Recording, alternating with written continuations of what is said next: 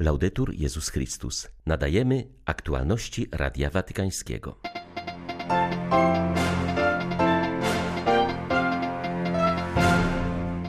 W Watykanie trwa konsystosz nadzwyczajny. Papież wraz z kardynałami z całego świata dyskutuje nad założeniami reformy kurii rzymskiej zawartymi w Konstytucji Apostolskiej Predicate Evangelium.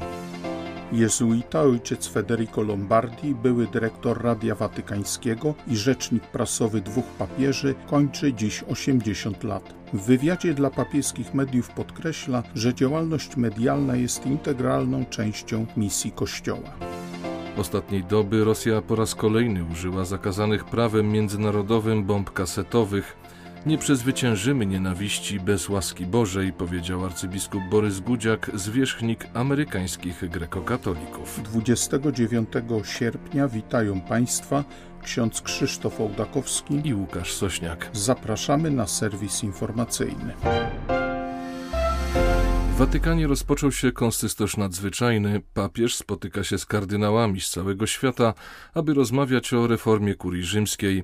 Posiedzenia odbywają się za zamkniętymi drzwiami i mają na celu pogłębienie rozumienia obowiązującej od prawie trzech miesięcy konstytucji apostolskiej Predicate Evangelium. 197 kardynałów spotyka się z Ojcem Świętym w dwóch sesjach. Wydarzenie zakończy się jutro wieczorną mszą w Bazylice Watykańskiej pod przewodnictwem papieża. Uczestnicy w ostatnich tygodniach zostali poproszeni o wskazanie tematów i propozycje pytań dotyczących Konstytucji Apostolskiej. Trwają dyskusje w grupach językowych, zaś na wtorkowy wieczór zaplanowane jest posiedzenie plenarne. Predicate Evangelium systematyzuje reformy wprowadzone w ostatnich latach przez papieża, które zostały przyjęte podczas posiedzenia posiedzeń Rady Kardynałów utworzonej przez Franciszka na początku jego pontyfikatu.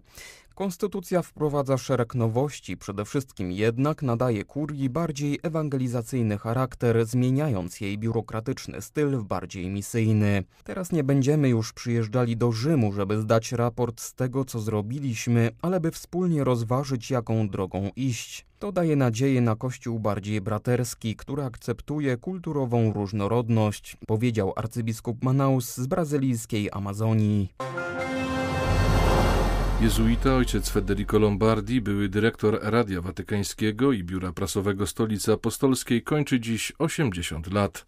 Współpracujący z trzema papieżami zakonnik będzie obchodził wkrótce również jubileusz 50-lecia kapłaństwa. W wywiadzie udzielonym z tej okazji mediom watykańskim opowiedział o swoim doświadczeniu oraz zwrócił się do młodych pokoleń, aby przeżywały dziennikarstwo jako powołanie, a nie tylko jako zawód. Dzisiaj ojciec Lombardi jest przewodniczącym Fundacji Józefa Ratzingera oraz przełożonym wspólnoty jezuitów redagujących pismo La Civiltà Cattolica, gdzie w 1973 roku stawiał pierwsze kroki jako dziennikarz. 50 lat swojego życia poświęcił służbie Kościołowi i Stolicy Apostolskiej w obszarze komunikowania. Pierwszą rzeczą, której nauczyłem się z doświadczenia, a trochę mi to zajęło, jest to, że komunikowanie dla osoby żyjącej w wierze i w Kościele jest uczestnictwem w misji ewangelizacyjnej, należącej właśnie do perspektyw, w których można zobaczyć całą rzeczywistość świata, historii, relacji z Bogiem i między ludźmi. Oto istota komunikacji. Nasz Bóg jest Bogiem, który komunikuje, Bogiem, który zakomunikował nam siebie słowami, objawieniem, posłaniem Jezusa Chrystusa. Cały Kościół otrzymuje misję, która polega na przekazywaniu, nauczaniu, rozszerzaniu tego słowa Pana. Trzeba zrozumieć, że jeśli ktoś jest powołany do pracy w dziedzinie komunikacji, to jest powołany do współpracy, choć w specyficznych sposobach i zadaniach, w samej naturze Kościoła i relacji między Bogiem a ludzkością. Papież wzywa nas do przeżywania doświadczenia spotkania z tymi, którzy cierpią z powodu wojny lub innych tragedii życia codziennego. Tak skomentował wczorajsze przesłanie papieża w stolicy Abruzji ksiądz Daniele Pinton, dyrektor Instytutu Nauk Religijnych Fides et Ratio w L'Aquili. Podkreśla, że wizyta Franciszka była świadectwem miłości, świadectwem Ojca, który w wymiarze powszechnym przekazał orędzie miłosierdzia i pokoju papieża Celestyna V. Duchowny zaznaczył, że cierpienie przeżyte w wyniku trzęsienia ziemi, o którym mówił Ojciec Święty, było podtrzymywane poprzez przyjaźń i solidarność wielu narodów. Zaznaczył, że wobec dramatu Ukrainy oraz innych miejsc dotkniętych wojną odpowiedzią chrześcijanina powinna być postawa konkretnej bliskości. Jest to zobowiązanie, do którego wszyscy jesteśmy powołani, w sensie przeżywania tej dynamiki w różnych aspektach i wymiarach. Aby miłosierdzie zostało zrozumiane, musi być najpierw przyjęte. Musimy mieć odwagę przyjęcia przebaczenia odwagę bycia pojednanym i z tą siłą będziemy mogli przebaczać innym. Przesłanie miłosierdzia jest bardzo mocne dzisiaj, w tym czasie, kiedy używamy języków, które nie mają nic wspólnego z miłosierdziem. Mam na myśli doświadczenie wojny lub dynamikę zachowań, z jaką odnosimy się na co dzień do innych, w których jeden przeważa nad drugim. Miłosierdzie natomiast jest przesłaniem Ewangelii, w którym jesteśmy wezwani do dawania świadectwa o Chrystusie wszędzie i w każdym momencie naszego życia. Podczas jednej z debat telewizyjnych na antenie włoskiej stacji TG3 na pytanie prowadzącej, czy ustawa 194 umożliwiająca dokonywanie aborcji pod pewnymi warunkami mogłaby zostać zniesiona, arcybiskup Palia odpowiedział, że prawo to jest obecnie filarem włoskiego życia społecznego, to znaczy, że jest osadzone we włoskim systemie prawnym. Intencją wypowiedzi hierarchy nie była pochwała ustawy, lecz spostrzeżenie, że zniesienie ustawy 194 jest praktycznie niemożliwe, gdyż obecnie stanowi ona element strukturalny przepisów w tym zakresie. Arcybiskup Palia w tym samym wywiadzie podkreślił z mocą, że ważne jest upowszechnianie tej części prawa, która dotyczy obrony i promocji macierzyństwa. To wtedy prawo będzie mogło, a nawet powinno zostać poprawione w kierunku pełniejszej obrony nienarodzonego dziecka, co jest więcej niż pożądane. Należy także unikać ryzyka pogorszenia sytuacji prawnej, co niestety miało miejsce w niektórych przypadkach. Reakcja wielu osób na wypowiedź przewodniczącego papieskiej Akademii Życia wydaje się niezrozumiała, a wręcz przewrotna. Nie tylko dlatego, że zatrzymali się na słowie filar, wyrwanym z kontekstu, ale przede wszystkim nie wzięli pod uwagę licznych wystąpień arcybiskupa Pali na temat obrony i promocji życia w każdym wieku, od poczęcia do śmierci i w każdej sytuacji. Ostatniej doby najintensywniejsze walki toczyły się na Ukrainie w regionie Doniecka. Rosjanie kolejny raz ostrzelali historyczne centrum Charkowa, wykorzystując zakazane prawem międzynarodowym bomby kasetowe. Pociski spadły również na Mikołajów, rujnując kolejne dzielnice mieszkaniowe i powodując liczne ofiary i rannych. Ukraina płacze, ale walczy i trwa na modlitwie zapewnił w swoim codziennym orędziu arcybiskup Światosław Szewczuk. Zwierzchnik ukraińskich grekokatolików podkreślił, że wiara w zwycięstwo jest wśród Ukraińców powszechna. Stąd już dziś należy zastanawiać się, na jakich fundamentach powinna zostać zbudowana powojenna Ukraina. Kontynuując rozważania na temat katolickiej nauki społecznej, arcybiskup Szewczuk zaznaczył, że działalność gospodarcza w odbudowanej ojczyźnie nie może nigdy prowadzić do zubożenia innych lub wyzysku. Największą wadą współczesnej ekonomii jest to, że niektóre rozwiązania finansowe projektuje się tak, by przynosiły dochody kosztem najsłabszych warstw społecznych.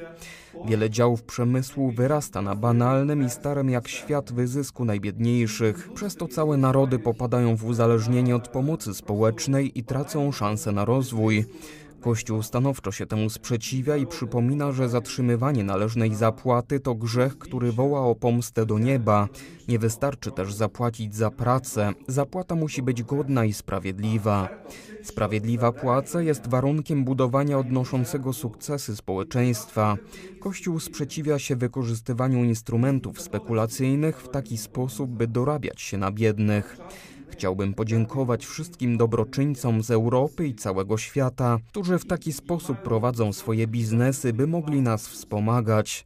W tym tragicznym czasie wojny dziękuję wszystkim dobrym ludziom, którzy czasem odejmują sobie od ust, by pomóc doświadczającym niesprawiedliwej wojny Ukraińcom. Niech dobry Bóg odda wam to stukrotnie. Niechaj Bóg wydaść z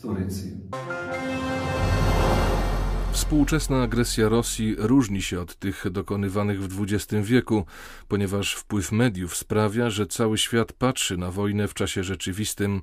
Nikt nie będzie mógł powiedzieć, że nie wiedział o wojnie, powiedział w rozmowie z Radiem Watykańskim arcybiskup Borys Gudziak, zwierzchnik amerykańskich grekokatolików. Według metropolity Filadelfii wyzwaniem dla odbudowy Ukrainy będzie synergia emigracji wywołanej wojną i demografia ostatnich dekad. Już przed napaścią Rosji liczba Ukraińców systematycznie topniała i spadła o 10 milionów w ciągu ostatnich 35 lat. Kolejne 7 milionów, które opuściło kraj po 24 lutego, oznacza, że w zaatakowanej Ukrainie jest obecnie około 32 milionów ludzi, o 20 milionów mniej niż na początku lat 90.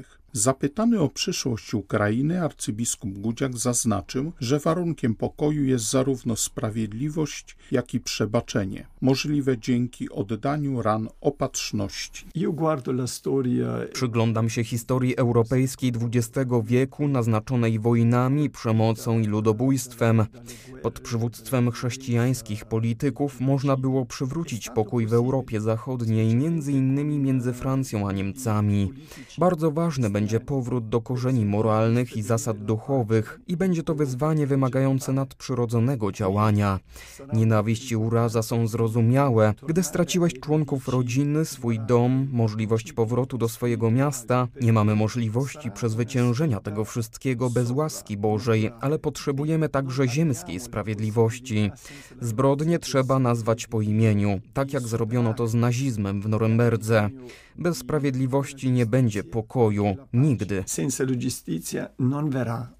Rolę do odegrania w budowaniu nowego społeczeństwa na Ukrainie będzie mieć także Kościół katolicki. Choć jest on mniejszością, wywiera na społeczeństwo wyraźny wpływ, cieszy się autorytetem, ponieważ nie współpracował z komunistami, cenieni są jego przywódcy, podejmuje też ważne kwestie społeczne. Jest również laboratorium dialogu z cerkwią prawosławną. Katastrofa powodziowa w Pakistanie zbiera największe od wielu lat żniwo. Liczba ofiar śmiertelnych wzrosła do ponad tysiąca, a niemal 30 milionów ludzi zmuszonych było opuścić swoje domy. Zniszczenia są bez precedensu. Wielu straciło cały swój dobytek powiedział Radiu Watykańskiemu ksiądz Piero Ramello, salezjanin pracujący w Lachaurze. Ulewy w niektórych rejonach są o kilkaset procent większe niż zazwyczaj. Monsuny, które zalewają Pakistan od połowy czerwca uszkodziły ponad 3000 kilometrów dróg i 130 mostów. Zniszczonych zostało blisko pół miliona domów i 800 tysięcy hektarów upraw. Rządzący apelują o pomoc społeczności międzynarodowej. Na obecną katastrofę złożyło się kilka czynników, mówi ksiądz Ramello. Głównym problemem oprócz sytuacji klimatycznej jest brak systemu usuwania odpadów. Przez to w całym kraju ludzie wyrzucają śmieci do rzek. Kiedy poziom wody wzrasta i nie daje się kontrolować, śmieci tworzą duże zatory, utrudniając normalny odpływ i przyczyniając się do powodzi i ogromnych podtopień. Nieprzemyślane programy urbanistyczne doprowadziły też do wybudowania tysięcy budynków na terenach zagrożonych. Do tego dochodzi globalne ocieplenie. Politycy obwiniają zmiany klimatyczne, mówiąc, że Pakistan ponosi konsekwencje nieodpowiedzialnych praktyk środowiskowych w innych częściach świata. To ósmy kraj najbardziej zagrożony przez ekstremalne zjawiska pogodowe, mówi nasz rząd. Były to aktualności Radia Watykańskiego. Laudetur Jezus Chrystus.